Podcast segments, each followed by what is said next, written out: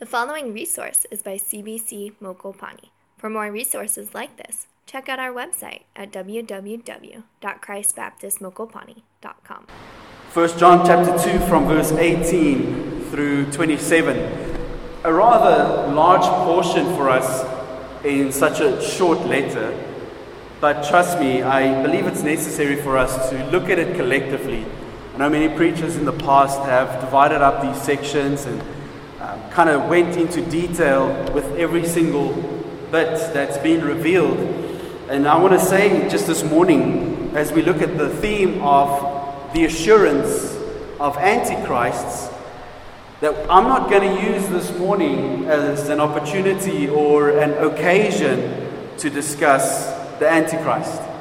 That we leave for our Bible study in Revelation. So, if you want more on that, you better be praying hard for the preparation in the Bible study in Revelation. All right? This morning we're dealing with a text that we are presented with in John's letter.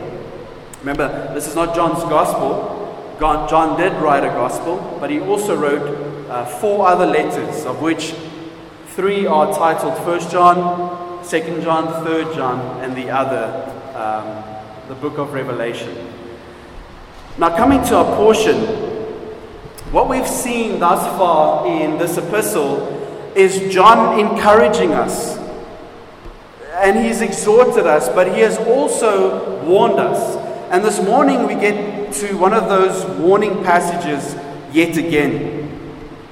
You see, John's intent was for the church to be focused on the truth, to be focused on the gospel, to be focused on Christ.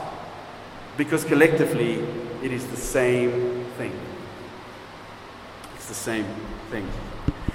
Now, when we get to this portion, I want to say that there will always be those who oppose the truth. And it seems as if today, now more than ever, the truth is being opposed, isn't it?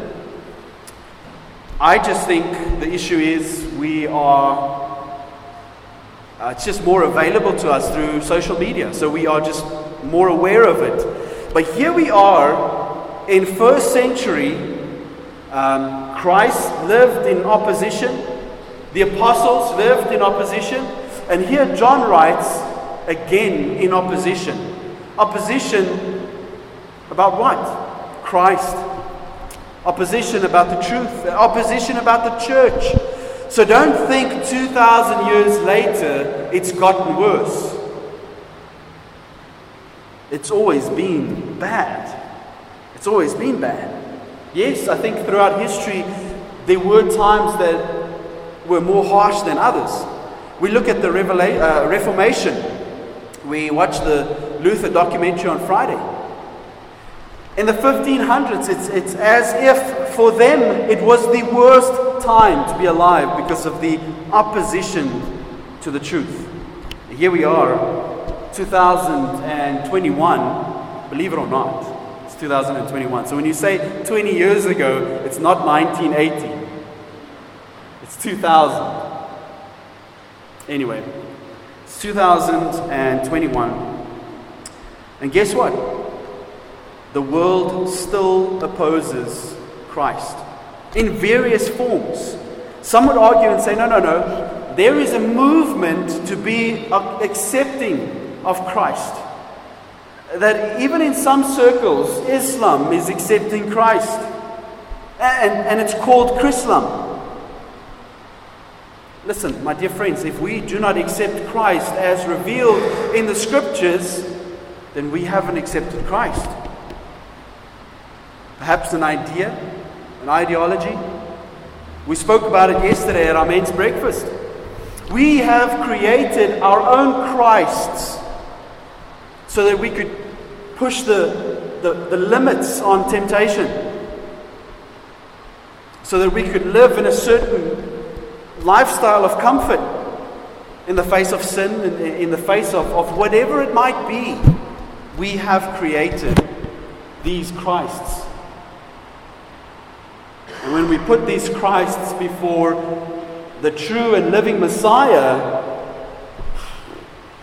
it's horrifying because they do not look anything alike. And so, John this morning tells us be on guard, be aware, look out for the antichrists, the ones who are in opposition to Christ.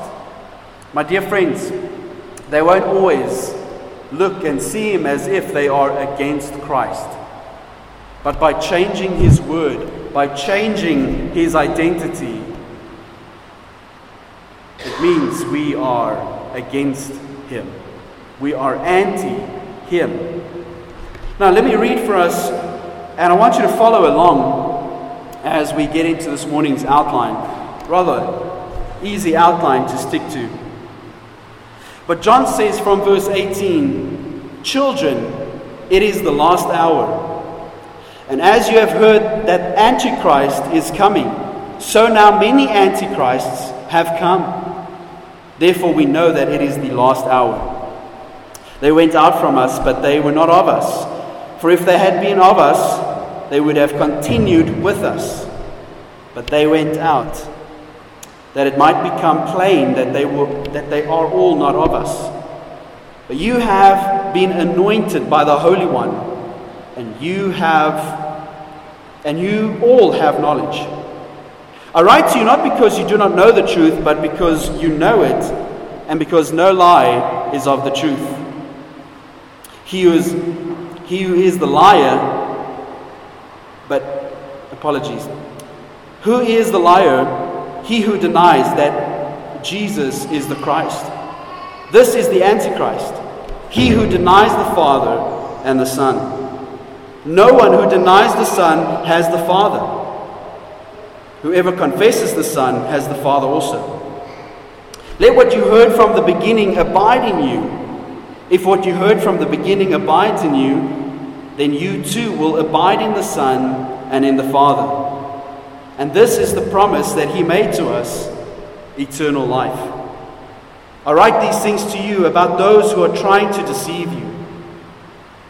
But the anointing that you received from Him abides in you, and you have no need that anyone should teach you. But as His anointing teaches you about everything, and is true, and is no lie, just as it has taught you, abide in Him.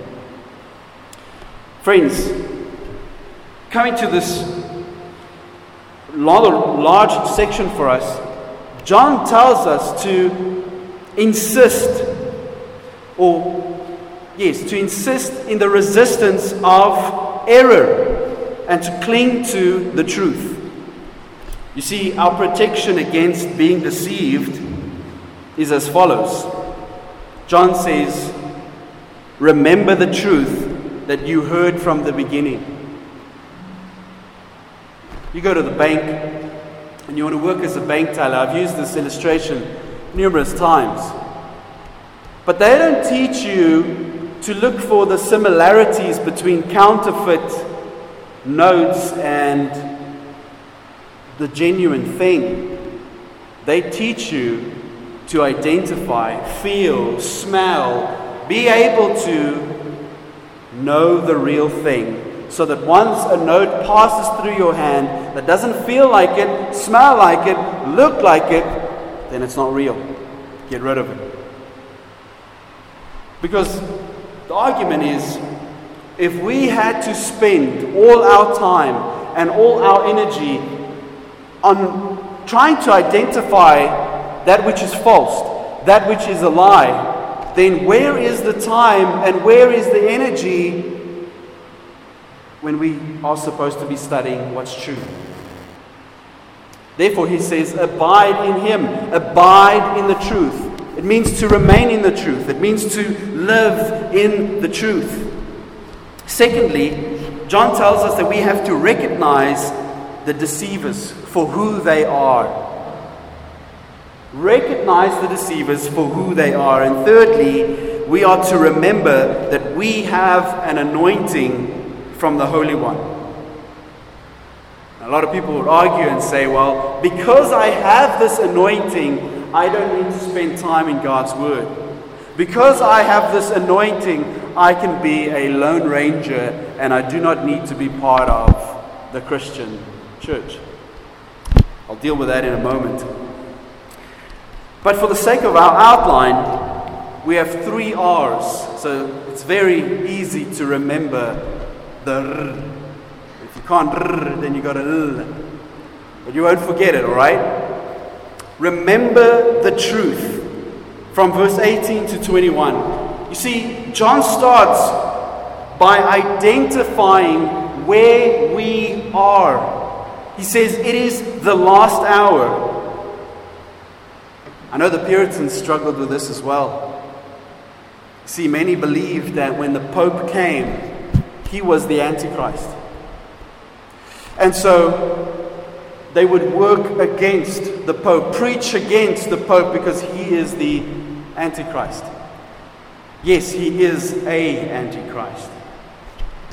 Later on throughout history, various characters were identified as Antichrist. Issue is they were Antichrist, they weren't the Antichrist. Now, some of us are looking for the Antichrist, waiting for the Antichrist. Can I tell you something? You'll just be disappointed. See, I'm not waiting for Antichrist, I'm waiting for Christ. I'm waiting for his appearance and, and collecting the saints. And that's what John is pointing us to. Abide in the truth. Let's not get caught up by where the comma should go in the sentence. Let's not get caught up by when, who, how the deceivers will come. John says, Abide in the truth, remain in the truth. Everything else will fall into place. So, knowing that we are in this last hour, many, sadly, like the church in Thessalonica, were just waiting. And Paul rebuked them. Paul said to them, What are you doing? Oh, but Christ has come. There's nothing left for us. No, he hasn't. He is yet to come. But even if he had come, does that mean we could just be as it may? No, my dear friends. Remain in the truth. Therefore, we know we're in this last hour because many antichrists have arisen. And John says this is a, the very thing that their church was struggling with. He says, When these people come, you know that it's the last hour. Yet they have come. They have already entered the church. They have already deceived the church.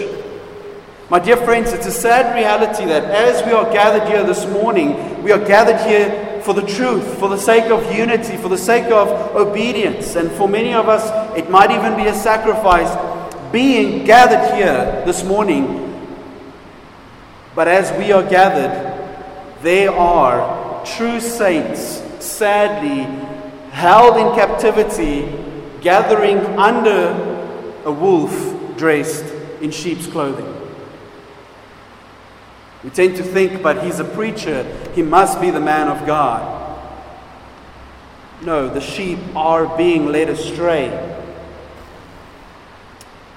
In our town, in our province, in our country, on our continent, and throughout the world, many antichrists have arisen. And this is the duty of the antichrist is to what? bring deception, distort the truth. They are everywhere. I fear when I say this, but they may even be here. They may be in your home. They are definitely in your workplace, isn't it? Antichrists. Friends, there are many around us who walk with us but they are anti Christ. They are not born of God's Spirit. They might say the right things, you know, Christianese, sound like believers, but their hearts are far from the truth. Their spirits are dead, says Paul in Ephesians 2. They have never been born again. And so we live in this devastation that, that once certain people leave our gathering, once certain people leave our assembly and forsake the faith, we're heartbroken. And we, and we question salvation as a whole. Because so and so, they served, they were committed, they gave, they sacrificed. How on earth? And if so and so can fall away, what about me? I'm not half as committed. That's the danger. What, what should not be challenged is the doctrine of salvation, but how we possibly could have been deceived. Therefore, John says they leave because they're not part of us. They were never really part of us. They might have looked the part, played the part. We bought into them playing the part, but they were never for Christ.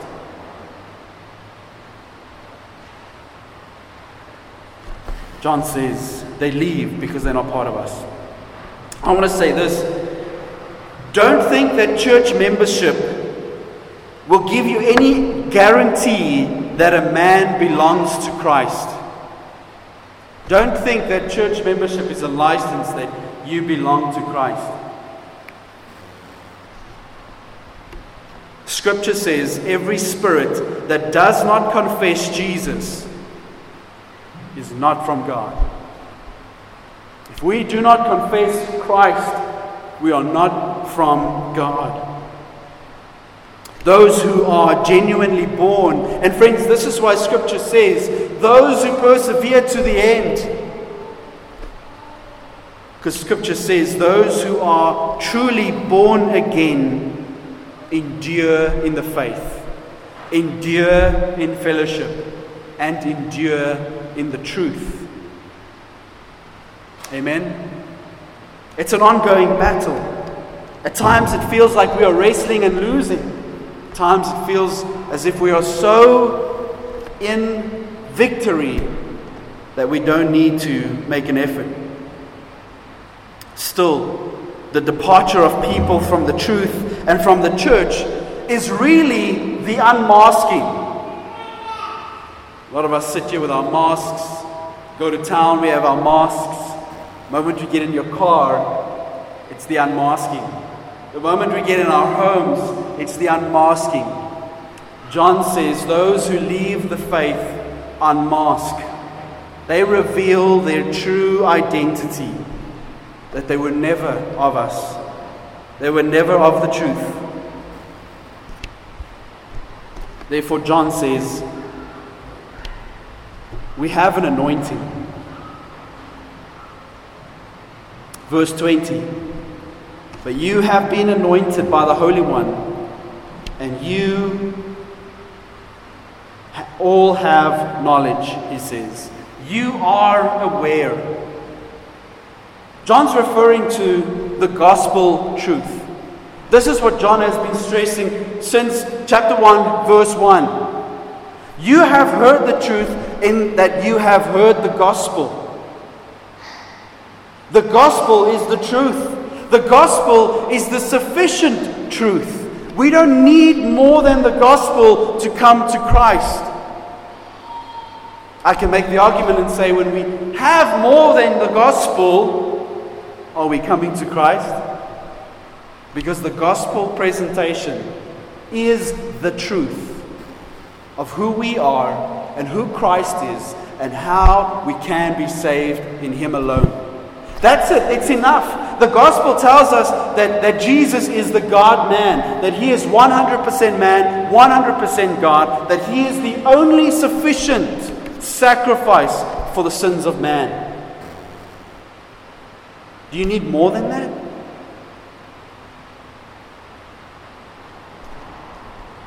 John says the truth is sufficient.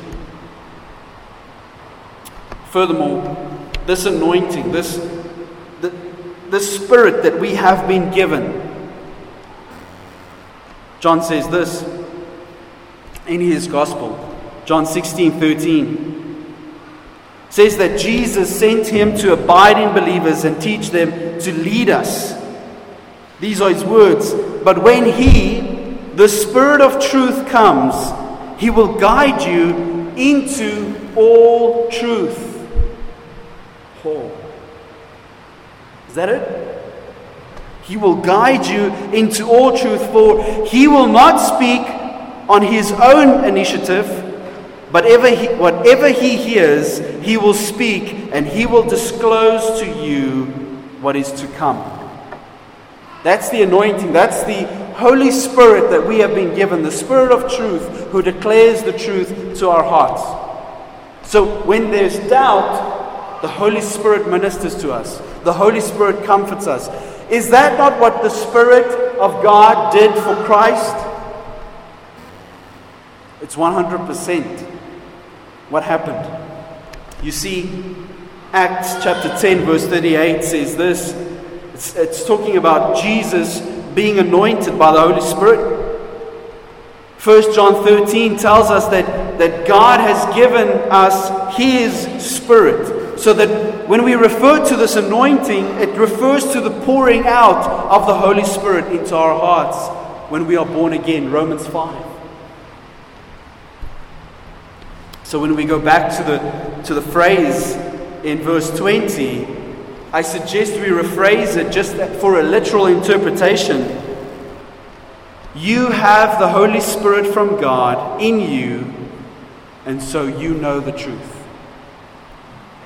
You have the Spirit, so you know the truth. Listen, if we want to combat the Antichrist, if we want to combat doubt, this is what John says remember the truth. And really, it's not difficult because you have the truth dwelling within you. The Holy Spirit, who has awakened our hearts, is constantly reminding us of the truth.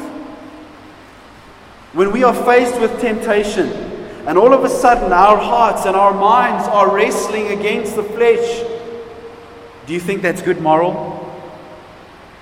I believe it's the conviction of the Holy Spirit, reminding us of the truth, revealing to us once again what is the truth. It's sad that we suppress it when that happens. Nonetheless, I want to continue. You know, the greatest Christian defense is simply to know the truth. That's the greatest Christian defense. Yes, Scripture tells us that we need to be able to give an account of what we believe. But does Scripture command us to convince the fool who in his heart does not believe? My dear friends, the, the commands are for us to be aware, for us to be sure, for us to abide in the truth. That is what brings us comfort. That's what, as a church, should give us peace in a world where soon, I believe, our open gatherings will be limited, our homes perhaps monitored What do we do with the truth? Will we suppress it? Or cling to, hold on to, and proclaim this truth? John says this is our weapon. John says we don't need a new truth, but we have the truth. We already know the truth. Here's the thing the deceivers who had gone out from the church were denying the true nature of Christ. Remember, we, we spoke about this very early on in this epistle. There was one camp that said Jesus was possessed by the Spirit Christ. Another camp that said, no, oh, no, he was just human. John says, no, no, we know that Christ is both man and God in that we were there, we heard him, we saw him, we beheld him. Heck, John, as this, the author, saw the transfiguration. He saw the glory of Christ being revealed. You're not going to convince this guy any different. You know what he tells believers who haven't seen Christ? Abide in the truth. He doesn't say, You should have been there. You should have witnessed his glory. You should have witnessed the resurrection. John says, Remember the truth. There goes the glorious lights and the smoke machines and the oh moment. It says, remember the truth. It's as simple as that. That is your greatest comfort, is to abide in this truth which you already have. You don't need to go out and find it. It was given to you in the beginning. He uses those words. What was in the beginning? He preached the gospel. And they responded in salvation. He says, You know what? That truth is what you need to remain in, is what you need to abide in. Because that alone is sufficient for you. Listen, Jesus Christ Himself was anointed by this Holy Spirit. Jesus Christ, who is God, spoke the truth. But Jesus also said that he doesn't speak of his own accord, but of the Father. Of the Father. Here's the issue the Antichrists and the Antichrist will speak as if it's their authority, it is their truth. The apostles spoke knowing it is God's truth. This is God's word and the call is remain in this. That's how we overcome the deceiver. In 2 Corinthians 6, verse 14 to 16, Paul says, For what partnership has righteousness with lawlessness? Or what fellowship has light with darkness? What accord has Christ with Belial? Or what portion does a believer share with an unbeliever? What agreement has the temple of God with idols? They have nothing in common. They are in complete opposition. Therefore, not only should we be mindful of the truth, Scripture says that we need to be intolerant of any idea that denies the truth. Wow. That's the zeal. That's the zeal. That's how serious this truth is. You see, as if we as a church leave the door open and invite everyone to bring their truth, what are we left with?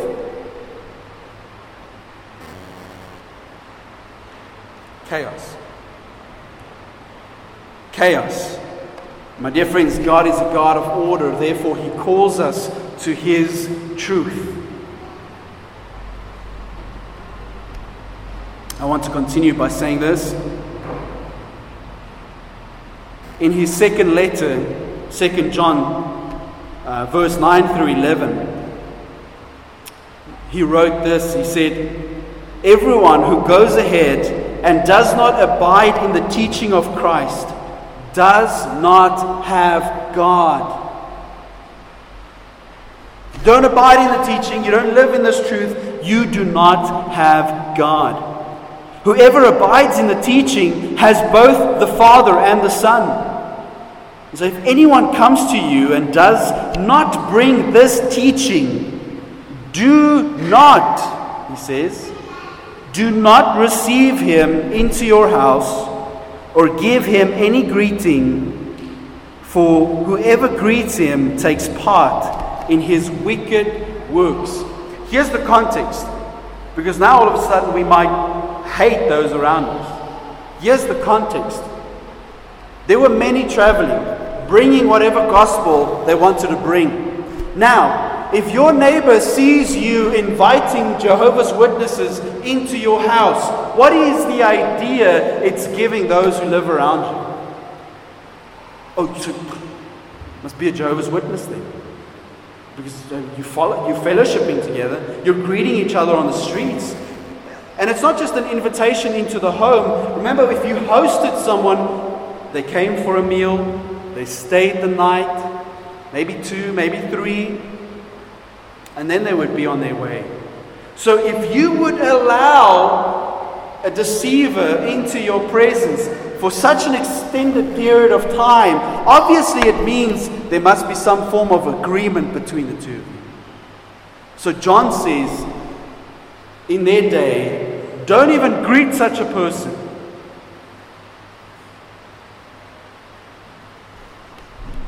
Because listen, by, asso- by associating with the truth, we are bound to see that every other view is not equally valid. I'm sorry, I just said that. I'm Not sorry that I said it, but I'm sorry that it's said. That's the truth. It's not equally valid. We cannot take Islam and put it next to the gospel of Christ and say, but it's both true. Is it? Because Scripture doesn't teach universalism. Scripture says that there is one way, and that is through Christ and Christ alone. So if you deny Christ, you deny the truth. Jesus, in his own words, John 14 said, I am the what? Way, the truth, and the life. So if He is the truth, anything that doesn't look, sound, or appear like Him is not the truth. It's not the way of salvation. It brings us to the second point. So, firstly, we're urged to remember the truth to remain in the truth. Secondly, we need to recognize the deceivers. We need to be able to recognize the deceivers. From verse 22, John says the following Who is the liar but he who denies that Jesus is the Christ? This is the Antichrist, he who denies the Father and the Son. No one who denies the Son has the Father. Whoever confesses the Son has the Father also. Let what you heard from the beginning abide in you. If what you heard from the beginning abides in you, then you too will abide in the Son and in the Father. And this is the promise that He made to us eternal life. Now, friends, the question is how should we identify the Antichrist? How do we know when we've run into the Antichrist? Some would say Donald Trump was the Antichrist. Um, still, others would stress it's someone else. Biden. Listen, this has to go on YouTube, just at least for a couple of days. Listen, it is anybody who denies that Jesus is the Messiah. It is anyone who denies that Jesus is the Messiah. See, bound up in the word of Christ, or bound up in the word Christ, is this He is the anointed of God. He is, perhaps we could say, the anointed prophet, the anointed priest, the anointed king, the anointed Lord. That is who Christ is. And any denial of Jesus as Lord and Redeemer or as Lord and Savior constitutes an anti Christ attitude. I really find it so difficult that I have peers from seminary that, that cannot fathom or grasp lordship salvation. That Jesus doesn't have to be Lord, only Savior. If he is not Lord, he is not Savior. He's not either or. If he does not rule your heart, then he doesn't save it either. John says this is the truth. And so that's why the deceivers have left. They left because they left the truth of Christ. They didn't believe the teaching because they denied the incarnation and the deity of Christ. And here's the problem if you deny the Son, you deny the Father. Say it again. Because there's many religions that say, yeah, yeah, no, we believe in God the Father. Sure. And then they deny Christ. If you deny the Son, you deny the Father. But if you have the Son, you have the Father also, John says. It's a package deal. Verse 22, verse 23 No one who denies the Son can have the Father, but he who confesses the Son has the Father as well. So to reduce the status of Jesus as just a man or as just a prophet is to deny his divine power. Therefore, John gives us a way to identify these false believers. So there's three marks just in this presentation of antichrists. Number one, they depart from the fellowship. They leave. It's not for me. Number two, they deny Jesus as the Messiah. That he is not the Christ, he is, he is not the Savior. And number three, they also draw away the faithful. There is an activity to lure us away from the truth. It's not just, I oppose you, it's, I oppose you and come with me. Leave this. It's nonsense. It's not true. Come with me. Let me show you the truth. Therefore, John encourages us as believers to be on guard, to protect ourselves from these, or the spirit of the Antichrist. By what? By depending on the indwelling Spirit. Because, friends, in the presence of the Holy Spirit, we know the truth and we remain in fellowship with Christ. It's a beautiful doctrine. I love it. It's so comforting. Now, how do we do that? I'm assuming that's what you asked, right? How do we do that? John says, abide in the word. Again, abide means to remain, to live, to dwell. Dwell on the word, live in the word. In verse 24, John challenges the believer to remain in the teaching of Christ. He says, This is the truth you received in the beginning. That's how you overcome.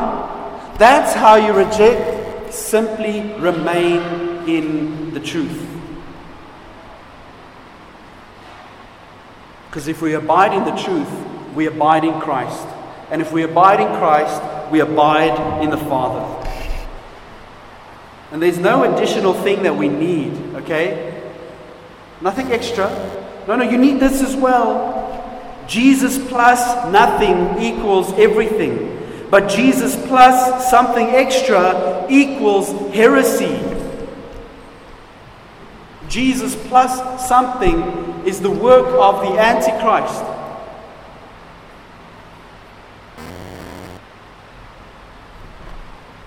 Listen, what did Jesus say when he, he invites us?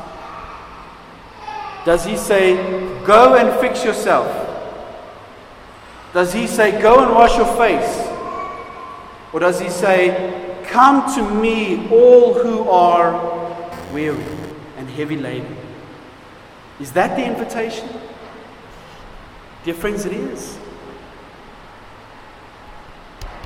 And therefore, we're invited to the sweet fellowship. And in this sweet fellowship, we can recognize those who deceive. those who are in opposition, those who are against. Because all we need is Christ. Because with Christ comes the Father. And the Father it is who gives the eternal gift of life. Brings us to our final R, and that's to remain in Christ. To remain in Christ. To remain in this gift we have been given by the Father from verse 26. He says, I write these things to you about those who are trying to deceive you. Do you see the pattern? Every section, he is also mentioning the negative as well as the positive. He reminds us that there is this ongoing battle. Verse 27 But the anointing that you received from him abides in you. And you have no need that anyone should teach you. But as his anointing teaches you about everything and is true and is no lie, just that as it has taught you, abide in him. Abide in him. Remain in him. In Matthew 24, verse um, 4 and 5, Jesus' words say the following See to it that no one misleads you, for many will come in my name, saying, I am the Christ, and they will mislead many get that? Many will come in my name, and guess what? They will mislead you. This tells us that the object or the objective of the deceiver is to mislead God's children. It's to bring doubt, it is to cause chaos. If we expound on verse 27, it could go like this The Holy Spirit, which you received from God, abides in you and so you have no need that anyone should teach you. That is, you don't need these progressive prophets who claim to add new information about Christ, but only that which you heard from the beginning. I think John it was John Owen who said it. If someone brings extra revelation then we ought to ignore it. And if someone brings revelation in connection to the Word of God, then it doesn't matter because it's the Word of God. I paraphrase, that was terrible. I love the actual quote. But that's the idea. Knowing the truth about Christ is a gift of the Holy Spirit. Yet the Antichrist will claim, as the previous did, that they have direct revelations from the Spirit. Have you ever opened the Book of Mormon and another revelation of Jesus Christ? Another. Oh, okay. Problem is, it's in, contra- it's in contradiction to Christ's word. So, is it then revelation from Christ? No. No. We abide in the truth that Christ has revealed to us. We don't need another insight. Be careful when someone says to you, The Lord told me.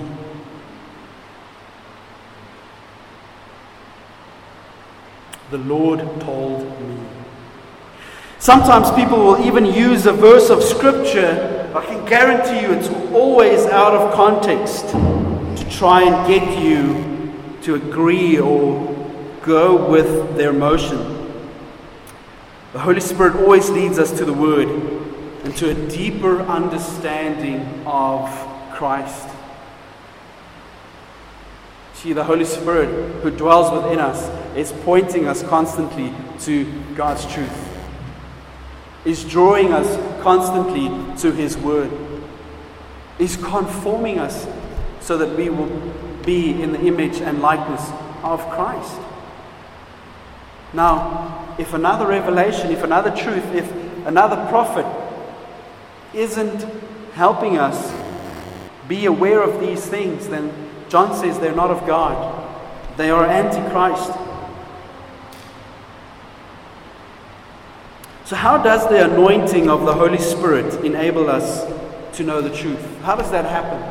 Is it mystical? Because that's what the Gnostics would say in a certain sense. It just happens. You just meditate, and there's the knowledge, there's the insight. In today's portion, John has stressed twice that the truth should remain in us. And it's the truth that we have heard from the beginning. He's explicit, he is clear. He doesn't have to expound on what the truth looks like because they have heard the truth. You have heard the truth. If you haven't heard the gospel, please, I invite you, stay behind and come and hear this truth. But I assume the majority of us in this room have heard the gospel. Therefore, that's why we are here. And because we are here, we are abiding in the truth, or at least pursuing to abide in the truth. And so, John is not saying that the anointing of the Spirit enables us to know the truth by giving us information beyond Scripture. Instead, John is telling us that we have enough revelation in the presentation of the gospel alone. Remember verse 7, chapter 2, verse 7. Beloved, I am writing to you no new commandment, but an old commandment which you had from the beginning. The old commandment is the word which you have heard. Hasn't changed. It hasn't been modified. It's the same. Let me jump the gun 1 John 4, verse 2. It says this By this you know the Spirit of God.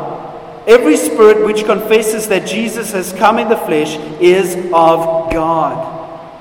So the Holy Spirit is not to take us beyond the teaching of the Scriptures, but to help us accept and abide in the teaching of God's Word. I heard something ridiculous this week. It's just awful. A certain revelation about how Christ took on the sins of the world. It blew my mind, but I must say, the presentation was this that, that Christ, at his baptism, took on the sins of the world. It was there, and so for three years he was walking around with our sin. And because he had our sin, that's how he could be tempted. That's not what Scripture says. That's not the truth about God's Word. What God's Word does tell us is yes, Christ became sin for us. But when did that transaction take place? On the cross on the cross. How do we know it took place on the cross? Come on, theologians. My God, my God, why have you forsaken me? Wait a minute. Why, why did God, the Father turn his back on the Son? Because the Father cannot look upon sin. And if Christ walked in sin for three years, then he could not have fellowship with the Father. You see, friends, deception. Now, sadly, some are deceived by chance or by mistake. They aren't aware of it. Others purposefully want to deceive you. That's why John says, remain in the truth. Because no matter who it is, you remain in the truth. The work of the Holy Spirit is to help us grow in our understanding of God's Word. He strengthens us to practice God's Word. He increases our confidence in the truth of His Word. And guess what? The Holy Spirit does not change the Word. He doesn't. He agrees with the Word. Therefore, 20, verse 27 stresses as his anointing teaches you about everything and is true and is no lie, just as it was taught to you, abide in him. As he teaches you, abide in him, remain in him. Colossians 3:16 says, "Let the word of Christ dwell in you richly." And he goes on to say, as you sing psalms, as you sing hymns and spiritual songs with thankfulness to your hearts to God. In Ephesians 5, verse 18 and 19, Paul says, Be filled with the Spirit, addressing one another in psalms and hymns and spiritual songs, singing and making melody to the Lord with all your heart, always and for everything, giving thanks that's what it looks like to remain in Christ. To be in conjunction with His Word, to be in obedience with His Word, to pursue His Word. I'm not saying it's wrong to read up on other religions, because in a sense it's great if we are equipped and we want to show someone how they are being deceived and pointing them to the gospel. Um, a dear brother in the Lord, I don't know him that very well, but I know Evan's dad and, and they get along pretty well. But his name's James White, and he's an apologist. Right? So he goes and debates with whomever about the scriptures. But he shared once the whole point, because we, we watch it and we go, wow, he's so great, he's so, you know, so clever. But he told us the one time his objective isn't to prove that he's right. His objective is to show them they are wrong. They are wrong. And once they doubt their own belief, he brings them to the gospel. Which means half the time, what he has prepared for the debate, he just doesn't end up finishing it because he wants to see folks come to the Lord, come to salvation. So, friends, is it about us being right or about us being in Christ? About us dwelling in fellowship, right fellowship with the Lord. Listen, I want to stress, as John has stressed this morning, guard yourselves from the deceiver and from the Antichrist. Love the Word. And by loving the Word, I stress that you live in the Word, that you pray the Word. Because if what you heard from the beginning abides in you, then you will abide in the Son, and you will abide in the Father. And this is what He has promised us eternal life. Amen. Let me pray for us. Lord, we thank you for this word this rather lengthy portion um, in this letter. I'm thankful that we could stress and deal with what is necessary, and that is to be more and more aware of your word, more and more aware of your love and your sacrifice and salvation. I pray that we won't grow in pride because we have the truth. Instead, it's a grace for us to have experienced the gift of, of eternal life. It's a grace for us to have understood the truth and be able to respond to this truth. I pray that we would be convicted to help our brothers and sisters who are deceived. I pray that you would also convict us to have the courage to oppose those who deceive us and our beloved. And in whatever case, I pray that your Spirit would help us to walk in your love. Lord, we thank you and we pray this in your name. Amen.